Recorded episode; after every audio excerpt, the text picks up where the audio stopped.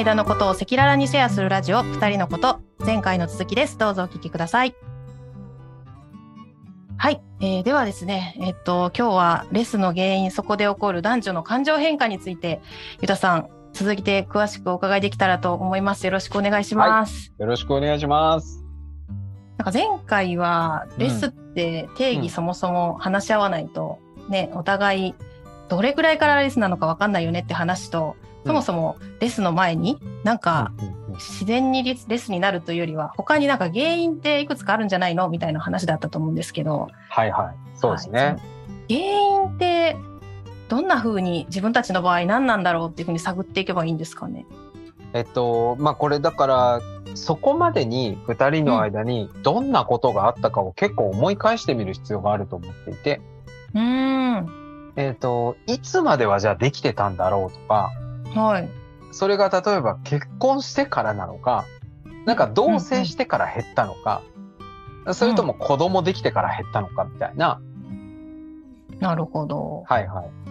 以前二人ので相談いただいてた、妊活を始めたいんだけれども、はい、結婚してしばらくレスだみたいな話ってなんか結婚を境にレスになる方っていうのも結構いらっしゃるのかなと思うんですけどそうですよね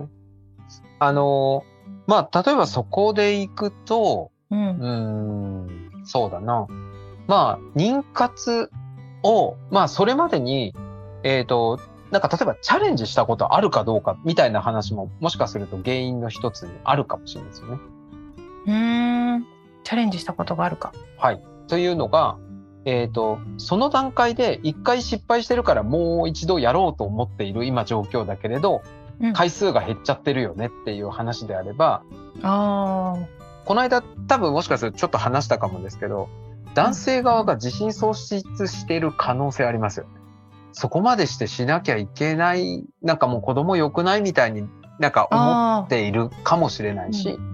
そもそも。前回失敗したし、もしかしてこれ俺のせいかもなとか思いながらしてると、はいはい、えっ、ー、と、本当に途中でやっぱできなくなったりするんですよね。ああ。なるほど。じゃあそういう過去のそういう失敗体験というか、本人にとっての辛かったものっていうのが、うんうん、なんかちょっとネックになっちゃってるっていうことがあり得るってことですね。そうですね。やっぱ、そのトラウマって言われるものって、えっ、ー、と、本当に昔からあるものと、えっと、本当に直近できたものによってやっぱ行動が変わるみたいなことは普通にあり得るんで。うん。なるほど。まあ、女性側で消極的な人も、あの、ご相談いただくケースでは、やっぱり過去にその痛い思いをしたとか、なんかその、辛かった扱われ方に対してすごく傷ついたみたいな経験がある方があまり積極的になれないという話は結構聞きますね。うんいや、そう。あのなんか女性とかだとね、やっぱりその男性は本当射精が目的になっちゃっている場合は、なんかその後めっちゃ雑とか、うん、あの、うん、なんかそれですごく傷つくみたいなケースはよくありますね。うんうんうん。あとは、えっ、ー、と、これも多分パートナー一緒に住み始めるとよくあることだと思うんですけど、うん、どちらかが疲れているっていう理由で拒絶するっていうあるあるですね、それは。そう、ごめん、今日疲れてるから、みたいな、うん、まあ、なんか男性にもよく聞くんですけど、最近多分女性もよく言ってる人はいるんじゃないかわかります、わかります、うん。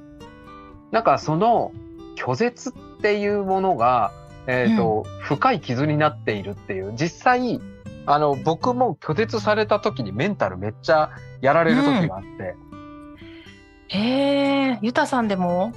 あります、あります。あの、なんだろう、えっ、ー、と、それがね、例えば、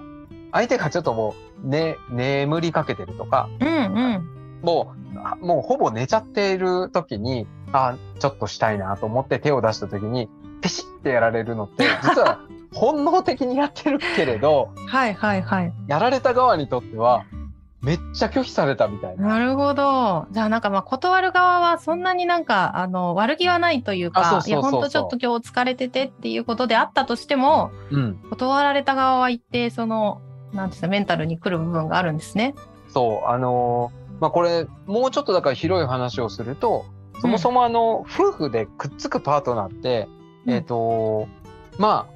そもそもやっぱ強い種を残すために本能的に相手を選んでるっていう、まあこれフェロモンってよくあるじゃないですか。うん、はい。フェロモンの効果で相手を選ぶと、えっ、ー、と、実はこれ生殖の相性で相手を選んでることになるんですよ。本能的にこの人かもしれないと思って結婚するっていう状況ですね。うん、ビビビッとくるやつですね。そうそうそうそう。で、まあ、例えばそうでなくとも、あ、この人ならいっかと思えたりとか、あ、うん、なんかこの人とならうまくやっていけそうだなっていうのって感覚じゃないですか。はい。これ感覚っていうのが脳内でその自分と違う、えーと、感覚を持ってる異性ならより強い種を残せるっていう、えーと、と意思決定が行われてるんですよ。知らぬところで。そうですね。だから脳の中でそのフェロモンっていう、えー、脳内物質が作用して相手を選ぶとどうなるかっていうと、うんうん、実は性格相性が真逆の人。だから生殖相性と性格相性って、えっ、ー、と、相対するところにあって、だから自分で、えっ、ー、と、同じような人を好きになった、同じような価値観の人を好きになったはずと思って結婚した人が、うん、あれ、こんなはずじゃなかったみたいなことってよくあると思うんですけど、うんうんうん、実は脳科学的に本能で相手を選んでいるとなれば、それって正解だよねっていう話があって。まあ違いに惹かれてるってことですよね。そうそうそう。なので、そういう感覚が違うってことは、まあ、はい、その、レスになると思われる、えっと、例えば期間の話とかも、やっぱ基本的には、うん、ああ、一緒だねっていうよりも、多分結構違いが普通にあるんじゃないかなっていう。うん、確かに確かに。まあ、実際に今まで僕がやっぱ相談に乗ってきた夫婦とかのケースを聞くと女性側が、えっと、例えば積極的だと男性側って意外に消極的な人が多かったりとか、うん。うんうん、消極的な人同士が逆に言うと本能的にくっついちゃうとしたら、うん、めっちゃ子孫残す確率減りますよ。そんな生物学的な話になるんですね。まさかのね。そういやでもなんかその性欲格差って絶対にね、うんうんうん、多少なりともあると思ってて、ねうん、これがぴったりくるっていうことの方が珍しいとしたら、まあ、何らかどっちかは我慢してたり、うん、なんかどっちかがあの気づいてなかったりで絶対に生まれるのでそれをまあどのぐらい差が開くかですけど、うん、調整はやっぱりしていく必要はあるってことですよね話し合って。そうですよねなのでえっ、ー、とまあ逆にね2人ともめっちゃしたいってなったら延々子供生まれ続けるみたいなことにもなっちゃうので、母体危ないですよ。なるほど。そう。なので、えっ、ー、と、ある程度多分そこも補完関係なんだと思うんですよ。うんうんうん。まあ相手の足りない部分を補うっていう意味でも、えっ、ー、と、相手が性欲が低い場合に、まあ性欲が強い人が一緒になることによって、なんかそこの間を取って適度な、まあペースで、例えば、まあ出産につながるとか、まあそれはだから、なんかこう、種の保存的なものも、えーと、あるんだろうなというふうにちょっと僕は見てたりするので、なのでなんかそこの違いはそもそも、まあ、話し合って解決しましょうというのが、まあ、前回の話ですよね。うんうんうん、でその上で、えっ、ー、と今例えばその話もしてきたけど今またレッスンになってるってことは、うん、やっぱりどこかに原因ありますよね必ず。うん。うん確かに。なんかペース合わないっていうのを知らなかった。あそんなにしたかったんだ。じゃあこれを落としどころにしようで話し合ってできるようになれば、うん。うん、まあ、第一段階クリアするはずだしそうですよね。それでお互いのペースを知った上でこのぐらいでしようって言ってもできないってなると、うん、またなんか違うネックがあるんじゃないかってことですね。そうですそうです。なのでまあそこにえっ、ー、とこれはね本当にこれもまた相談の中でよくあるんですけど知らずに相手を傷つけてるっていうのは、まあ、さっきの拒否もそうなんですけど、うん、普段の接し方関わり方の中で、うん、なんかやっぱ女性って子供まあ子供ができたりすると特に、えっと、子供を守る側に完全に移行しちゃうんで、うんうん、まあよく旦那さんに冷たくなるみたいな話も そう。あとはまあじゃあパートナーっていう関係性の中においても心許せば許すほど、うん、えっ、とまあ身内にならねこのぐらい言っても許されるかなみたいなことが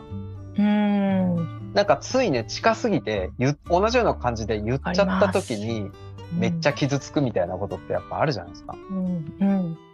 なので自分が思った以上に傷つけちゃってることってありますよね。そうなんですよ。あの本当に些細な言い回し一つとか、うん、でその違和感を放置してないですか？みたいな話も結構重要な気がするんですよね。うんなんか言った側とかあの、うん、傷つけてしまった側って自覚ないこと多いと思うんですけど、はいはいはい、なんかそれに気づくにはやっぱりその相手と対話しながら何か気にかかってることがないかとか、なんか傷ついたことがないかっていうのを聞かないと分かんないことなんですかね。そうですね。例えばなんかシミはどんなこと言われたら